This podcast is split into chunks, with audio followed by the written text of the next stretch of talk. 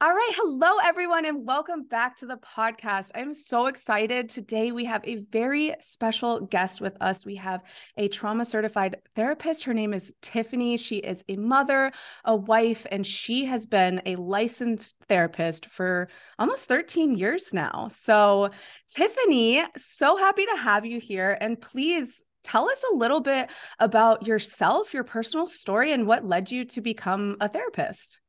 Yeah, good morning, everyone. My name is Tiffani Domokos. I have been, you know, I, I've been on kind of a windy journey of of being a therapist. So I started out as in college as an elementary school teacher and got out of college and moved to a new city and I could not find a teaching job to save my life. It was like all the doors were closed and but I had I had been working with a lot of people who had experienced trauma who were struggling in their early 20s, you know, late teens and someone suggested maybe you should be a therapist.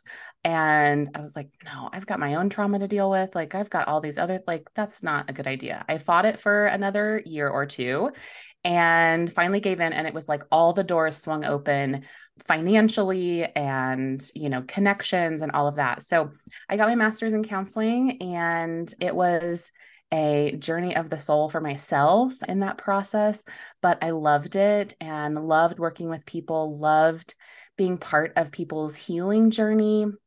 You know, right now, my passion is really working with mamas and parents who are just trying to reparent themselves and figure out how their childhood is impacting their parenting and and and what they can do about it. Yeah. So, and that's exactly the journey that I'm on right yeah. now. And it's so funny because Tiffani, you and I have known each other for what uh, close to a decade now. Yeah. um, you yes, you worked with me in my fitness and nutrition coaching long before Fit Life Academy was even yeah. a thing. So you listened to that episode where I shared my trauma and i shared yeah. the the child abuse that i had endured and um, you actually reached out to me and told me hey this is something that's that's right up my alley and i'd love to help you so from hearing like you getting to the place of becoming a therapist it sounds like that was your calling it sounds like you yeah. were being pulled in this direction and maybe at first kind of fighting it and then yes yeah. So before we talk about like kind of, you know, how you and I connected to get you on here, like Uh, you said that you were dealing with your own trauma when you decided to become a therapist. Uh, are you comfortable sharing some of what you experienced that your trauma, you know, what led you to want to? I'm assuming that that's where your passion comes from.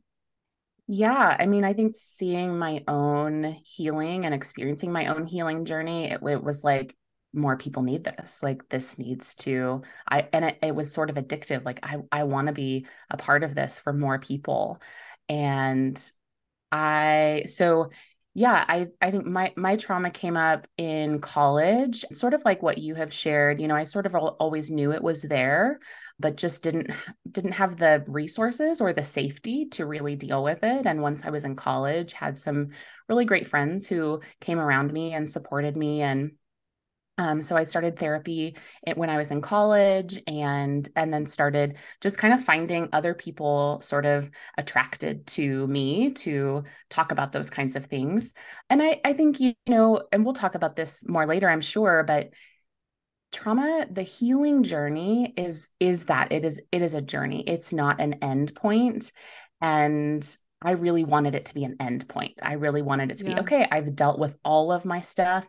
I have uncovered all of the mm-hmm. skeletons. Mm-hmm. I have I have worked through every, you know, symptom and issue and I just have this like lovely carefree life.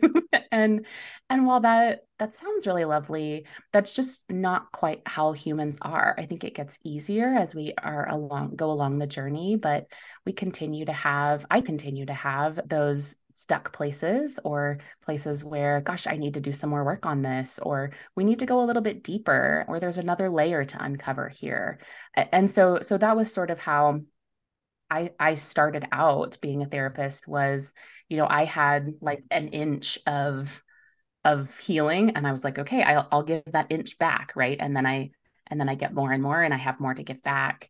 Yeah. Uh, and so so yeah, I think I went to therapy originally because I was having some symptoms around of anxiety, depression, was having a hard time with motivation, like I was doing fine in school, but I didn't want to go to classes. I didn't want to engage with friends. And that was just not oh like me. Oh my me. God. It's that you sound, it's so, I feel like I'm listening to my story. Yeah. Yeah. Well, because it's it's lots of people's stories. Yeah, right? exactly. I'm sure so yeah. many people are listening to this right now and they're like, yeah, that's, that's right. me. And yeah. and so I think that this is a really good time to ask this question. So I polled the Fit Life Academy members and I asked them, what what do you want to ask Tiffani? You know, this this certified therapist that deals with trauma. And we got so many questions. So I think that this is really important with what you're saying right now. Like for me, I didn't even realize that I had trauma. I didn't even yeah. know that I was traumatized. And I've come to learn that I was just so disassociated from it for so yeah. long.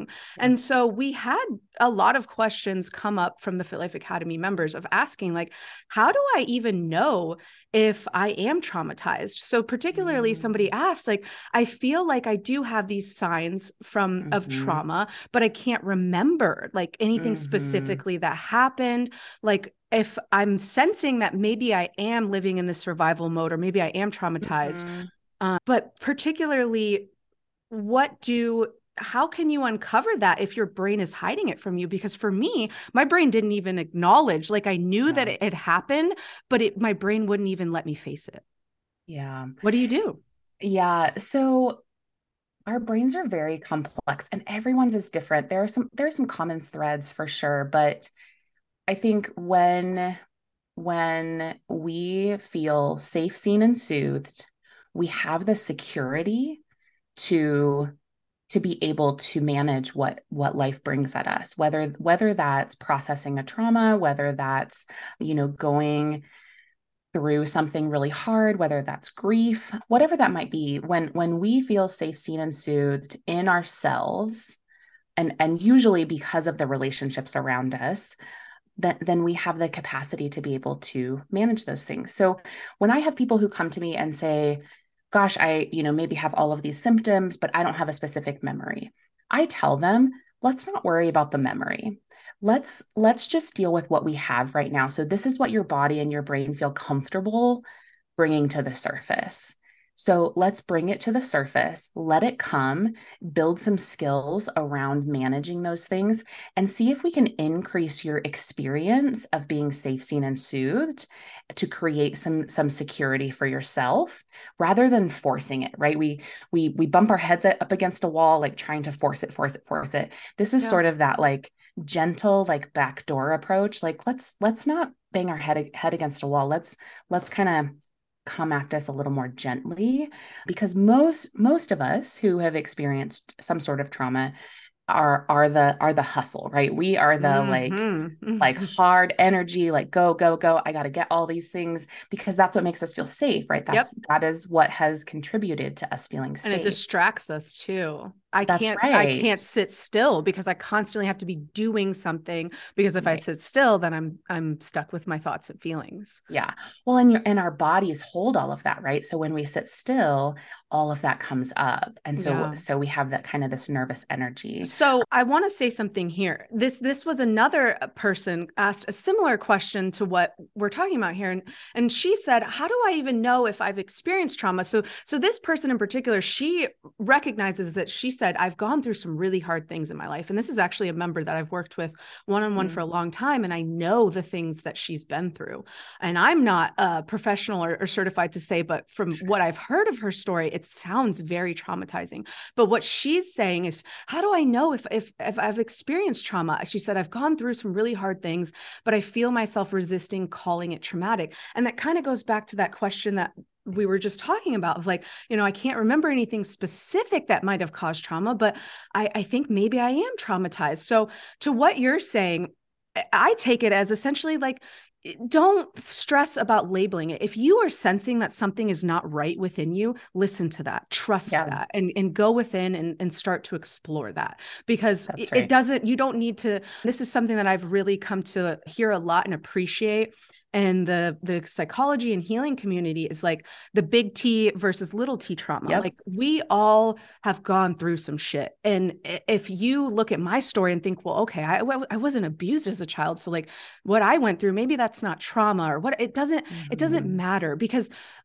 ultimately it's all pain is all relative and so mm-hmm. what you went through it hurts you just as bad as what i went through it doesn't matter if it seems like it shouldn't have been as bad oh what she went through is so much worse it hurts you and traumatizes you just as much so if you're sitting there asking yourself well i mean i don't know if what i went through was that serious or i don't even know if this is trauma if you are hurting, acknowledge it. Don't stress about labeling it, acknowledge it and face it.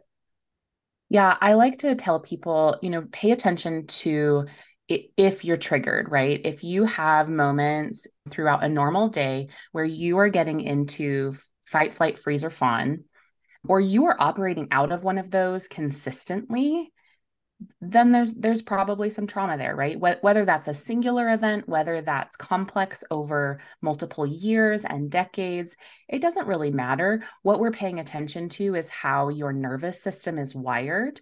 And so for some people they can experience the exact same event and one person experiences it as traumatic and one does not. Exactly. And all of that is based on both our childhood experiences, but also just sort of like how we were made, like what our brain and body and nervous system, how, how they were put together.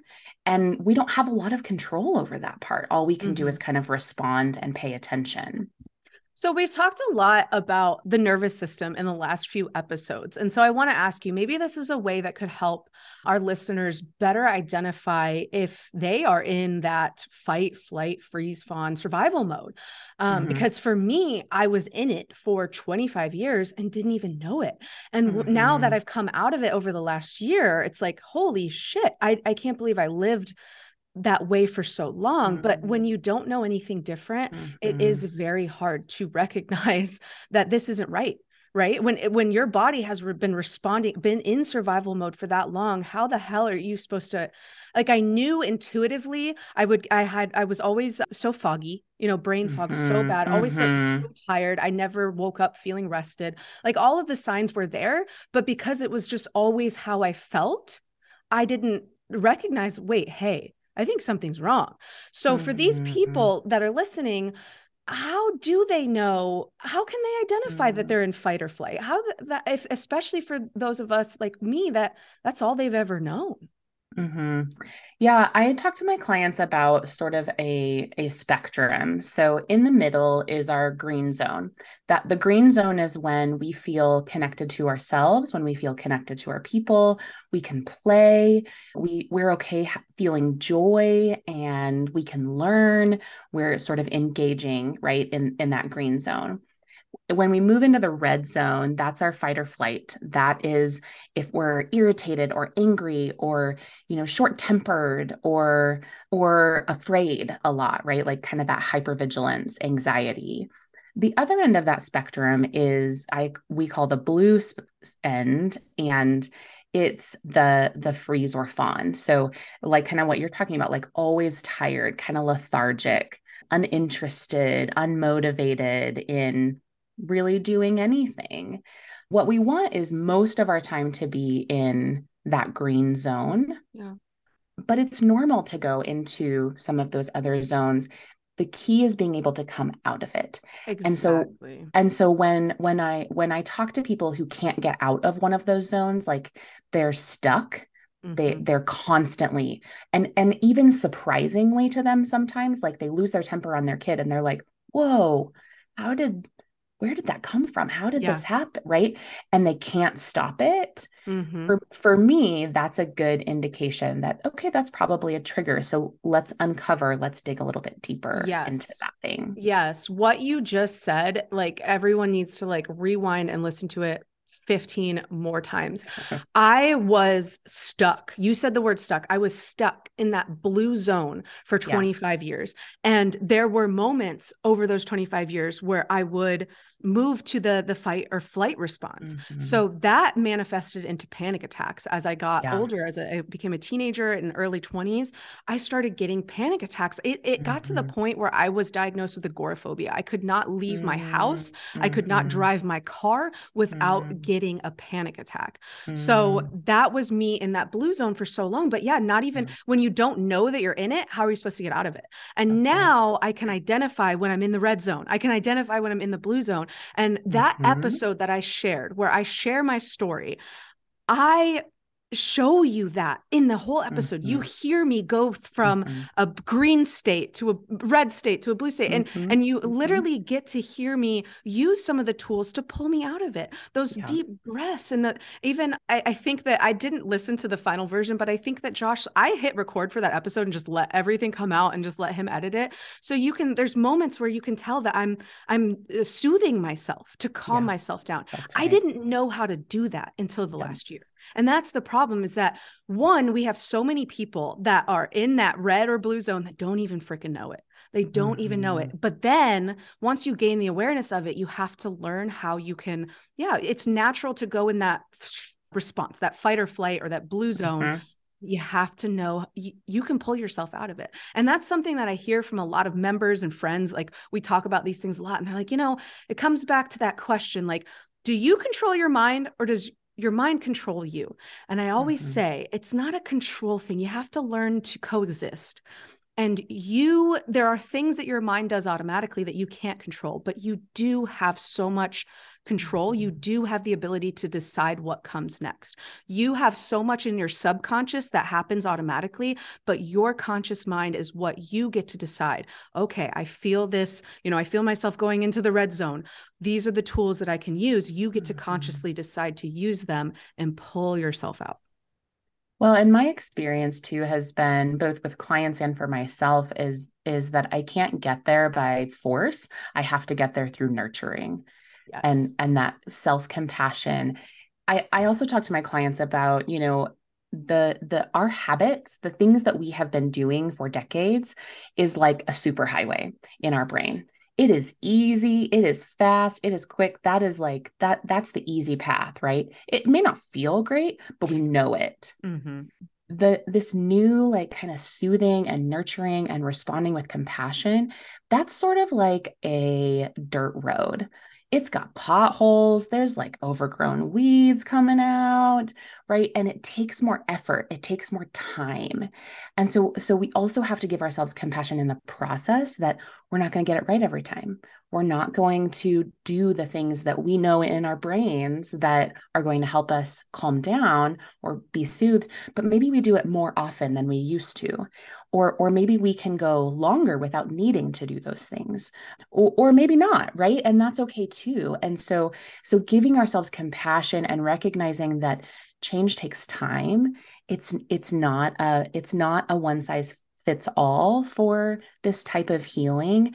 There there are specific things that that we can do to sort of nurture and soothe ourselves but but we also have to just be responsive to where we are in the moment in the moment and learn to, to to accept ourselves in those spaces. Absolutely Okay, Tiffani. So you said a few times about fawning. And I know mm-hmm. that a lot of us understand the survival mode that we can be in that fight or flight response. But you said something about freezing and fawning. And I think it's pretty clear what freezing mean means, but what does fawning mean?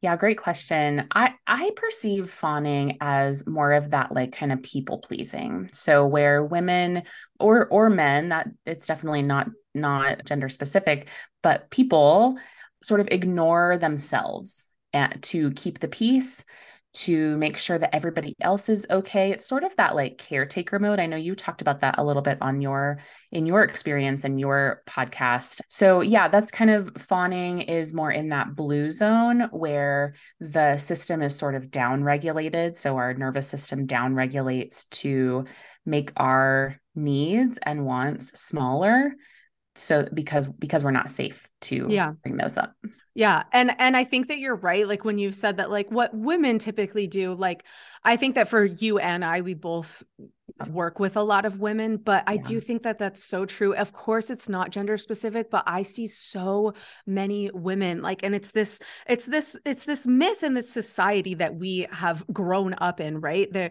that we have mm-hmm. been programmed to believe that we need to be that good girl that we need to mm-hmm. you know we don't want conflict that we want to be easy to be loved and that was a big thing for me mm-hmm. as a child and what made me develop that fawning is that i mm-hmm. felt like i needed to be quiet and easy and not cause mm. conflict to be loved. And mm-hmm. so I think mm-hmm. that is so important for women especially to really understand that that doing that that fawning is actually it's really detrimental to you because what I've come to realize in the, the last year of uncovering this trauma and healing from it is that I don't have a sense of self. I don't have mm. a life for myself because my entire mm. life has always been caring for other people, mm. trying to mm. keep the peace and trying to keep everyone together and happy. And that's exactly what mm-hmm. I see so many of my clients, women and mm-hmm. not, but so many of them doing the same thing. And I think that's why a lot of them struggle with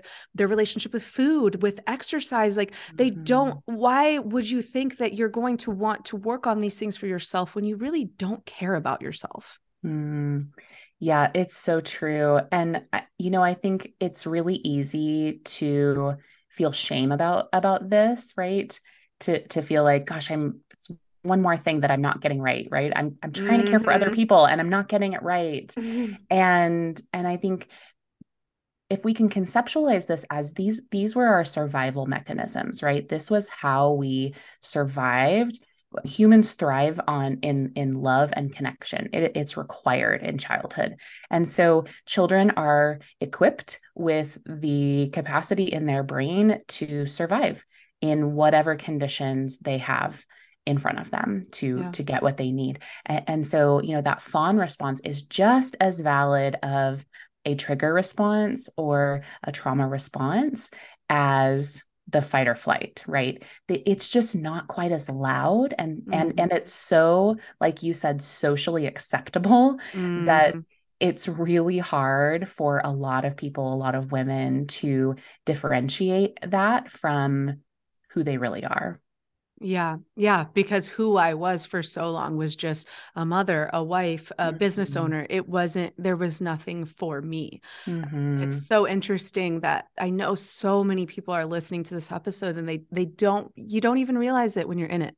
Like my life is so different than it was a year ago. And it's been hell getting here. It's been so mm. emotionally uh, just a roller mm-hmm. coaster and really hard. But now I have a life that's mine. You know, I have I have yeah. hobbies and interests that are mine and nobody else's. I have so much for me. Um, and I think that a lot of people listening to this episode don't have that. So you said a few times in this episode, I want to ask you, you said, I can't remember exactly, people want to feel seen, heard, and soothed. What was it? Safe, seen, and soothed. Yeah. Safe, seen, and soothed. See, I've heard a lot in the psychology community. People want to feel seen, heard, and loved. So is that same thing? Mm-hmm. Yeah. Yeah. Really similar. Yeah. Uh-huh. Yeah. The, and- the language that I use is specifically from, I think it's Dan, Dan Siegel and his, his coworkers. I, I'm happy to, yeah, talk about that okay. more, but but yeah that that is not my language that is from from people smarter than me who've who've done a ton of research and that yeah. that's what they're seeing in their research yeah yeah yeah and i think that it's just you know things that i found that's just maybe worded a little bit differently so seen yeah. heard uh, loved and then you said soothed safe and what was the last one safe, seen, and soothed. Safe, seen, and, and, soothed. And that creates security. So when you talk about that, I know that there's there's that pyramid in psychology of like the basic needs of a human. So those needs are at the top, right? Like the the very bottom is like food and water, and then the the seen and soothed is at the top. So, you know, the research is actually telling us that being safe, seen, and soothed is one of those base requirements. Mm. Um, th- this is, I don't know that it's new research. I'm definitely just getting into this research because, yeah, the the that is called Maslow's hierarchy, right? So we have mm-hmm. to have mm-hmm. our basic needs met, like food and shelter, but connection is is sort of one that's in there that if there's no connection so we see this in orphans in you know orphanages where kids babies don't get touched they they don't thrive they they cannot survive that way yeah. and and the reason why i wanted to dig into that a little yeah. bit more is because you you you made such a great example of an extreme case a, a, child in an orphanage that's not getting little to no physical affection right? right but for people that are listening to this that went through a scenario that was similar to mine or mm-hmm. even again in their eyes they don't think it was that traumatic but in my experience i had two parents right i had caretakers but emotionally unavailable. So I want mm-hmm. people that listen to this to realize that you didn't have to be that or that child in the yes. orphanage to feel to to feel this way that you weren't seen and soothed as a child because when I hear you say that I so deeply connect to the fact that yes that's how I felt. Yes I had people around me that were making sure that I was fed, they were making sure that my diaper was changed, but mm-hmm. the emotional connection was mm-hmm. not there mm-hmm. whatsoever. And I did not mm-hmm. get to have that emotional connection with anyone, Tiffani, with mm-hmm. no one mm-hmm. until I was 17 years old and met my husband. Mm-hmm. I did not have any yeah. emotional soothing safety any of yeah. that until i was 17 years old so so for people that maybe had some of it but it's still there's that pain there and they don't recognize it because yeah. they think well i had parents i didn't grow up in an orphanage or i wasn't yep. sexually abused like no i yep. shouldn't feel this way yes you still can feel this way mm. 100% your feelings are valid and I think anytime we're discounting our experiences, like if we're experiencing pain and we're like, yeah, but it couldn't be because of this, right? It, it, doesn't really matter the why. Let's let's just look at how you feel and really accepting that. And once we can, I I think once we can accept how we have experienced something, that that's when then then we ha- are equipped to look at the why. Mm-hmm. Hey, okay, gosh, this is a really valid experience that I'm having. And so so let's dig a little bit deeper deeper and what what what might that have come from? Yeah. Gosh, I I really had no emotional connection and that really is required. And even though there were people around that had, you know, other needs met, this was a big deficit in in my experience. Okay. Yes right? I can accept that. I can I, look uh, at that. 100% agree because for me it was like the finally getting to that point which my therapist describes it as you were finally in a point in your life where you were ready to face this where you yeah. felt your your body and your brain felt safe enough to face That's it. Right. So it started as just getting this awareness and these realizations of like okay, wait. I'm not good. Like this isn't the life that I wanted. Okay. yeah. And and yeah. so and so I didn't recognize then what it was tied to. But as I started mm-hmm. to acknowledge, like, I'm not okay and I, I, need to go on this journey, I want to be okay, mm-hmm. then it started coming up of like, this is why you're not okay. Mm-hmm. Like, the mm-hmm. why did, just as you said, did start to mm-hmm. come up. But mm-hmm. another thing that I wanted to say to the listeners is once you start to have that awareness and you start to naturally heal, I I fought so much and resisted so much the way that I was naturally healing. I got so mm-hmm. I went so inner inward and so I really isolated myself. I wasn't mm. leaving my mm. house and and that started mm-hmm. to make me feel very bad like oh my god I need to go to work. I need to socialize. Like I started putting all that pressure on myself mm-hmm. that I shouldn't heal this way. You know, I tried to control the healing journey of no, I'm going to heal this way. I'm going to go to breath work classes. I'm going to, you know, do all mm-hmm. these I went and got a chakra reading like all these different things. But it doesn't work like that. You cannot force your healing journey. You cannot force the way that you heal. Like I had so many mm. sessions with my therapist just breaking down crying in my room being yeah. like I have not left my room for weeks and mm-hmm. she's like mm. girl, you just you got to stop fighting it. Like if mm-hmm. you need to stay in your room for yeah. 3 weeks and feel this and just you know do it like there's a, of course a difference between like avoiding staying in your room sure. to avoid but you know for for those of us that are trying to do the work we're healing and we're feeling i mm. want to say that you cannot force how you heal this you cannot yeah. force how you feel it and you cannot rush it either like so many times i'm almost a year into like really being in this healing journey and there's so many times where i'm like can this just be over like can i just go back to feeling like I, i'm just normal again you know know? And yeah. my therapist always tells me, Mallory, you can put it on the shelf. You can shelf it if you need a break, but you can't just say, okay, I'm healed. I'm done. I did it. it doesn't work like that. yeah. Yeah. Well, and I think the longer that you're at it on on the journey, the longer the the more healing that you get, it it it expands your window of tolerance mm-hmm. for for those types of waves to hit you right? Mm-hmm. and it stops being so consistent. I mean you were silent for 25 years. Your body held your experience for 25 years. And in a year time you want to go back to normal right? That's not that's that we we we try to equate like i tell my clients if you've been holding this for 25 years talk to me in 25 years if you're still in this mm-hmm. place right? Because it's probably going to take 25 years to like really unravel all of that because it was childhood and young adulthood and there was so much going on. There was so much that you missed out on that you didn't experience that you're having to bring back into your life that you're having to make space for that you're having to nurture yourself through. So give it another 25 years mm-hmm. and then right?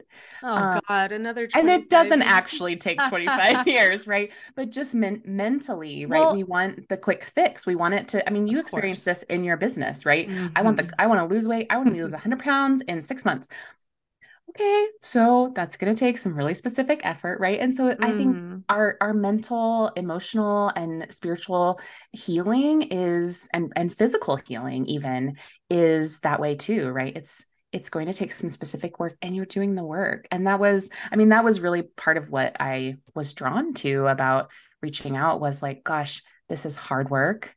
Keep doing it because it's worth it and and and you're getting somewhere. And yeah it it really is worth it. And like even if it takes 25 years to fully, you know, move past the previous 25 years, what I want people to know is like I'm a year into this and already like just tremendously happier and more fulfilled yeah. and just yeah. the spark and it's something that is unexplainable and that I've never felt before. Like my life mm-hmm. is truly mm. mine and it just feels so limitless. It feels like mm-hmm just the options are endless for me and it didn't feel mm. like that a year mm. ago so even mm-hmm. if it mm-hmm. does take somebody 25 years just know that yeah as as like you said as it, you start to move in that journey and accumulate the yeah. tools and the healing it gets so much easier so this would be a good time to talk about something that was asked by a member and something that i'm actually very interested to hear what you have to say and it goes yeah. to what i was just saying and they want to know like if you're working on this you're in this healing journey and you're doing the mm-hmm. trauma work how do you balance like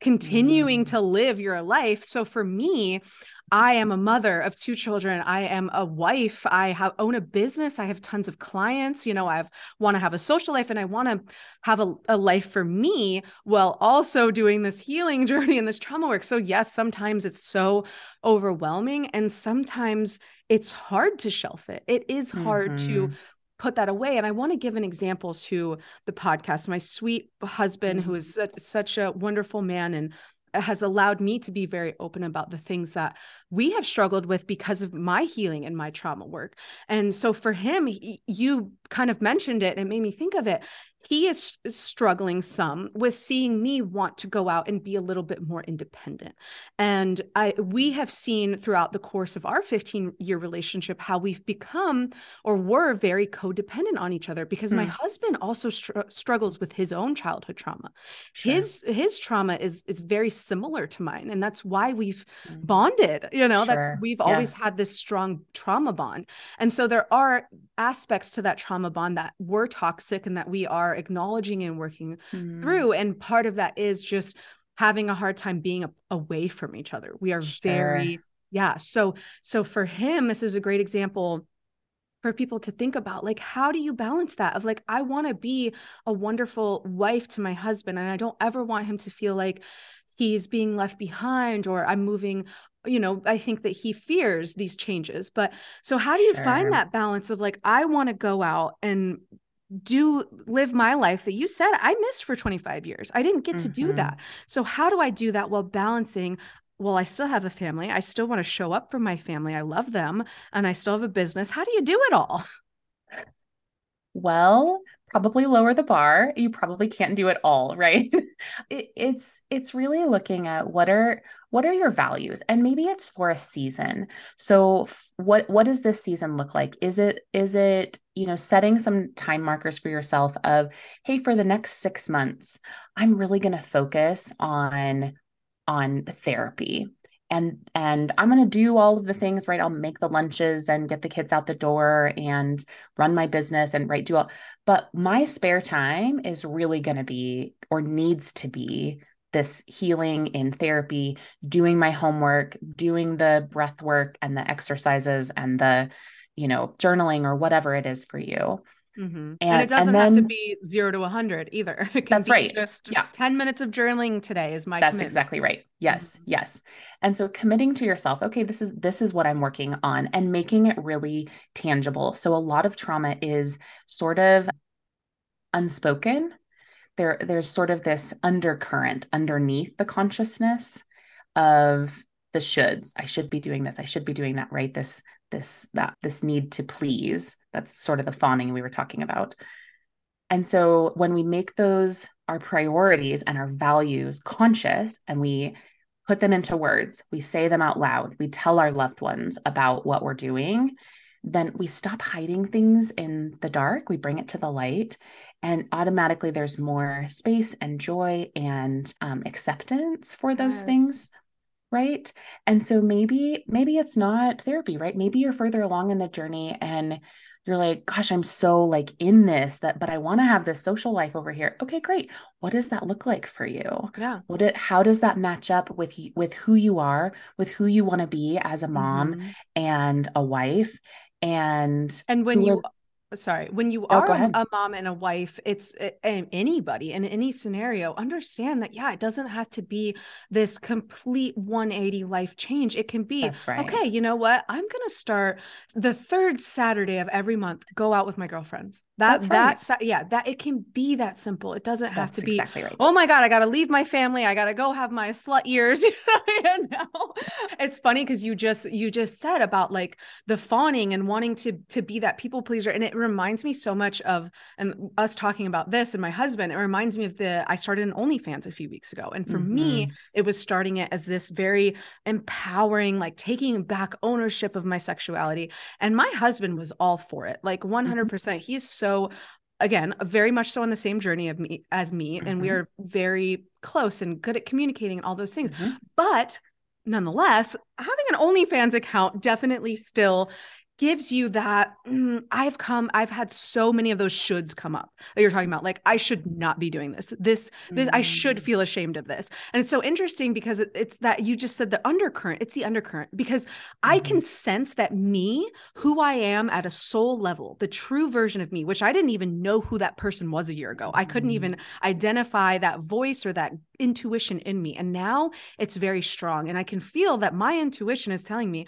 girl get that bag do your thing you're having fun it's empowering whatever but then that undercurrent is there of like you should be mm-hmm. ashamed of this your husband mm-hmm. is probably going to mm-hmm. leave you for this your eh, what would your mm-hmm. dad think about you know and it, it's the undercurrent and it's so empowering for these people listening to this to realize you can have that undercurrent but you can also be in a place where you're like you know what i don't believe those things i don't take investment like just because they're in my head doesn't mean it's true that's it's, exactly right yes find your voice just because you think it does not make it true. So evaluate those things against what you actually believe in your consciousness to be true, and then practice that belief. Mm-hmm.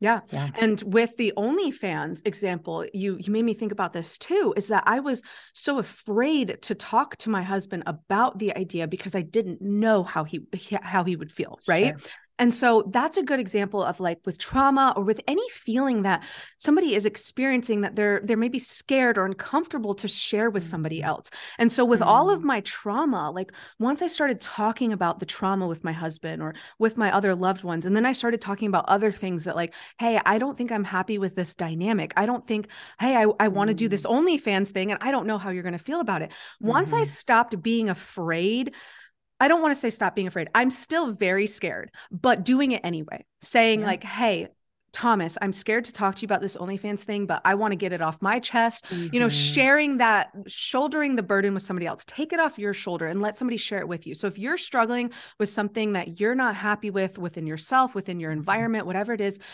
have somebody in your life that you do feel trusting enough share that with them because just speaking it like you said speaking it out loud mm-hmm. it takes it off of just your shoulders when That's all right. that trauma was just in my head for 25 years and i couldn't share it with anybody else it was suffocating me but now mm-hmm. speaking it out loud talking to my loved ones i'm able to share that burden with them and i have mm-hmm. seen how hard it is on people to hear these things right my husband my mm-hmm. my family members to hear things mm-hmm. about my past and also my present that i'm struggling with it's Mm-hmm. uncomfortable it is going to be hard to speak your truth to people but you have to do it you have to get it out because having them know what I'm going through has allowed them to support me. And there are so many Mhm. people in my life that were there those 25 years that would have supported me, but I did Mhm. not let anybody know. I didn't speak my truth. Yeah. Yeah. You have to tell people, you have to let, and if it can start with a therapist or, you Mm-hmm. know, just a close friend, whoever it's got to be that you can confide in. But man, I don't know how I Mhm. kept that in for 25 years. It really is amazing how we were created to survive, right? Yeah. Yeah. because the person who abused me continued to be someone who in a way had a caretaker role still until last year and that's Mhm. why i didn't feel safe That's right. Yeah. Yeah. Yeah. I'm so glad you do feel safe. me too me too so Mhm. i want to wrap this up with two Yeah. things so one question that was asked i love so much these members want to understand like how how can i maybe identify that they're wondering like what cues can i see that have shaped my relationship with my body so if they've dealt with trauma or, or pain that's affecting their relationship with their body but they don't even know it so an example Mhm. is i work with i've worked with hundreds of women over the past few years and all of them to some degree struggle with like emotional eating stress eating or like Mhm. some kind of connection relationship with food that is toxic a lot of them also struggle with their relationship just in general with their body and their body image feel just very disconnected with their body and uh, exercise as well exercise i think Mhm. becomes this very unhealthy and toxic relationship for women and i Mhm. think that it is tied for a lot of them to pain or trauma so so is there anything Mhm. that you can say like to them like yes if you're experiencing this if you notice this it is a sign that you're disconnected I mean, yeah, I think we've talked we've touched on some of this, but I think disconnection from the body, right? If if you if you can't sit still and breathe for a couple of minutes and and most of us have some discomfort with that, but if that is like impossible for you, all right, let's have a conversation about that disconnection, right? I think experiencing joy and and true like happiness is is also an indicator that hey, there's a disconnect or there might be some what we would call hypervigilance going on where there you're sort of always on alert to see where the danger might come right that's our brain's way of, of helping us survive and and so yeah and then all the things that you're just talking about with over exercising over or under eating not wanting to have sex having having more sex than you think you should having a poor body body image or or having really negative self-talk right all of those are are disconnects in our mind body soul And in some way shape or form What's so dis just breaks my heart is that I know this. Almost everyone listening to you say that is thinking, yeah, okay, I, I, that's me. And I know that Mhm. because I'm I'm working with all of them one on one. You know, I've worked with all of these women one on one for the past almost decade now, and they all struggle with those things to some degree. So you said something. You said if if you're not sensing the joy, and I think that's it's really that simple, Tiffani. If you're if if there's a relationship in your life, whether it's with another human being or something else, whether it be your body, your eating, your exercise, if if it if it's not bringing you joy, which of course we all experience a wide range of emotions throughout the day. So Totally. is it does it come down to if your eating habits or if your exercise habits are bringing you more, I guess, negative than not, something's wrong. Is that as it's as simple as that? Yeah i think that would be a great place to start. That, that might not be the end but yeah i i think that's probably a really good marker that there's something else going on and we need to dig a little bit deeper. We we i i like to talk to people about you know our emotions. Like you said you know we have a wide range of emotions and emotions come and go and and the goal of life is not to be happy all the time. Like i just need to feel feel happy all the time and that's what a happy life means a happy life is really that we have the capacity to experience the full the full range of emotion and we have the skills and the knowledge and the experience to not just tolerate, but lean into each of those feelings as they come, know what to do, know kind of ourselves and our minds and our bodies, and recognize those, recognize how to soothe them, recognize how to feel safe in in that space, and and then move through it. Yeah. For me, working with people with trauma, joy is a big one that people come in and say, I don't feel happy ever, right? I never feel this way. Mm-hmm. Okay, that's a big deal, right? You don't have mm-hmm. capacity to feel joy. You don't have a window of tolerance for joy. Why not? Where mm-hmm. does that come from? Let's talk about what that looks like on a day-to-day basis and and what's really going on.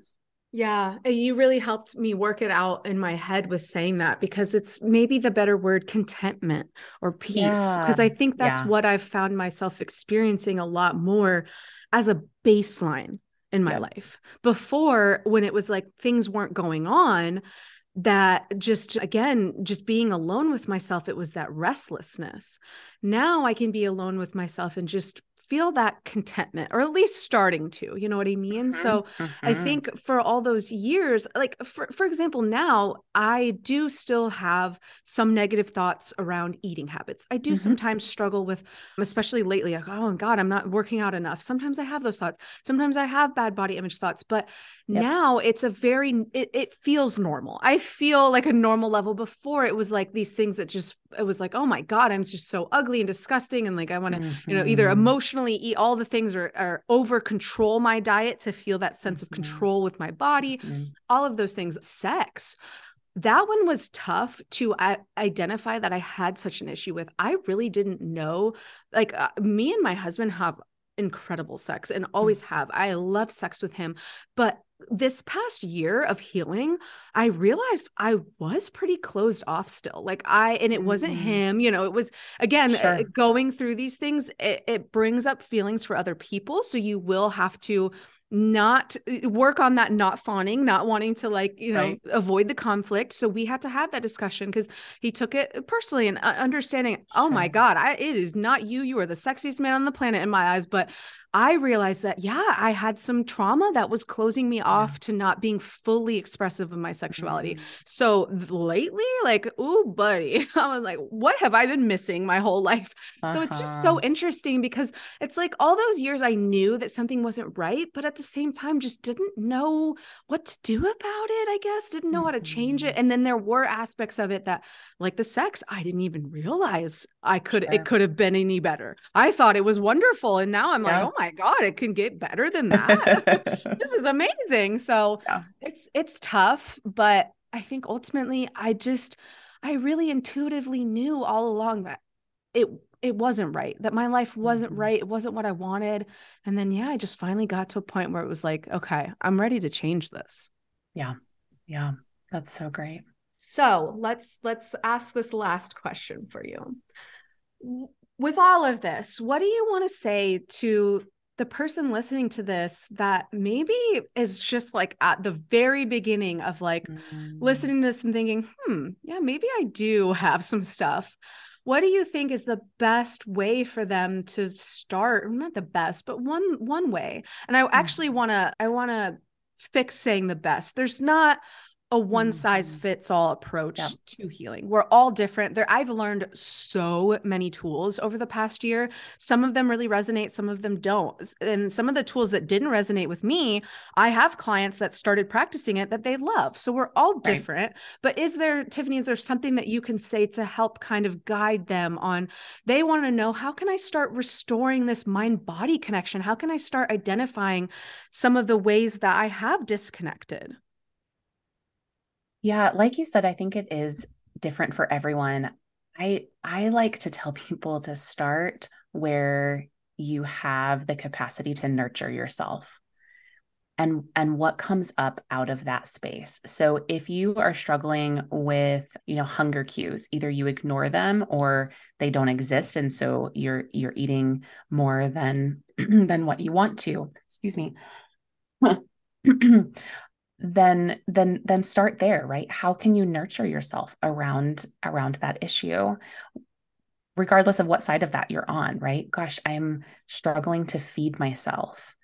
What what might that be about? How can i show myself compassion in that rather than you know shame? How can i when i when i overeat how can i how can i be compassionate about that how can i understand myself better rather than staying in this loop so that's that we've we've talked a little bit about you know being stuck and and for me it's getting stuck in that in that habit loop of mm-hmm. I feel an emotion and then I do an action. That's usually the loop, right? Especially around trauma. I feel a, a, a thing that I don't want to tolerate, that I can't tolerate, or I've con- convinced myself I can't tolerate. And so I do this, this soothing action. And but I feel shame about it, right? And it's that shame loop. And so then we can't tolerate the shame and then and then we do the action again. Yes. And we kind of do this loop for ourselves, right? But but if if if you don't take the action off the table, but instead of sitting in the shame, you recognize the shame and say, Gosh, I need some support. Yeah. And that might be from some other people. That might be from yourself. That might be, you know, changing your beliefs and looking at those. But if we can, we can respond with compassion. Mm-hmm we change and, our lives. And so many people struggle to respond with compassion to themselves. Yes. They'll give it all day to everybody else because they, yeah. they, they give it all day to the people that they love. They don't love themselves, totally. so they can't give themselves compassion. So yeah. with what you said of like so many people, I hear it every day. I feel so stuck. Why am I stuck? And yeah, they just they're stuck in that that loop of I feel that emotion and then I act on it.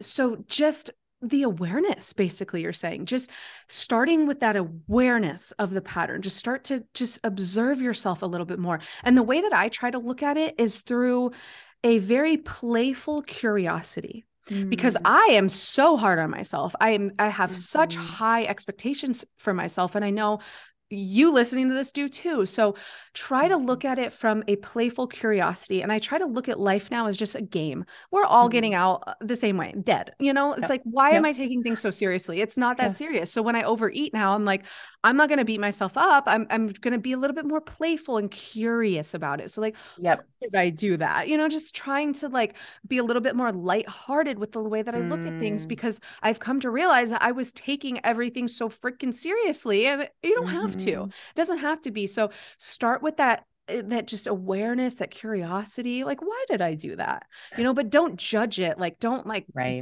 berate yourself because i can promise you from somebody that tried to like beat mm-hmm. themselves into submission for 25 years it's not going to work it's never going to yep. work yep. and the last year of me seeing this healing and success with this trauma work is me trying to be gentle with myself and yes. kind to myself and light yes. with myself and just say hey girl you need to sit in your room and cry for three weeks okay like mm-hmm. in the, the mm-hmm. the what did you call it i loved what you called it that that behind the scenes of the conscious mind it wants to tell me you can't sit in your room for three weeks this is lazy you you need to get mm-hmm. out but my my intuition is saying you need to heal mm-hmm. and this is mm-hmm. okay and so mm-hmm. I think that yeah, and listening to yourself, right? Listening yes. like that is listening to ourselves Trust is the yourself. first is the first step. That's right. And treating ourselves, you know, another another tool that might be helpful for people who struggle with feeling compassion for themselves is how would you talk to a loved one or your child yeah. right a- about this particular issue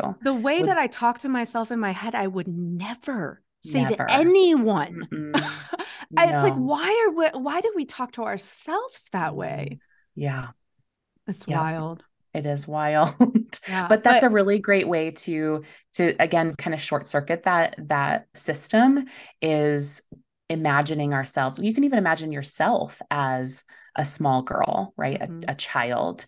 And what what did that little girl Mallory need when she was in this what did that teenage girl mallory need mm-hmm. when she was in the throes of of whatever that is and yeah.